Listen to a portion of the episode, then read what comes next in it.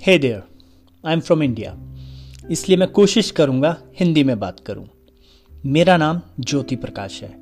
पेशे से एक राइटर हूँ, पर मेरे लाइफ एक्सपीरियंसेस ने मुझे एक फिलोसफर भी बना दिया है।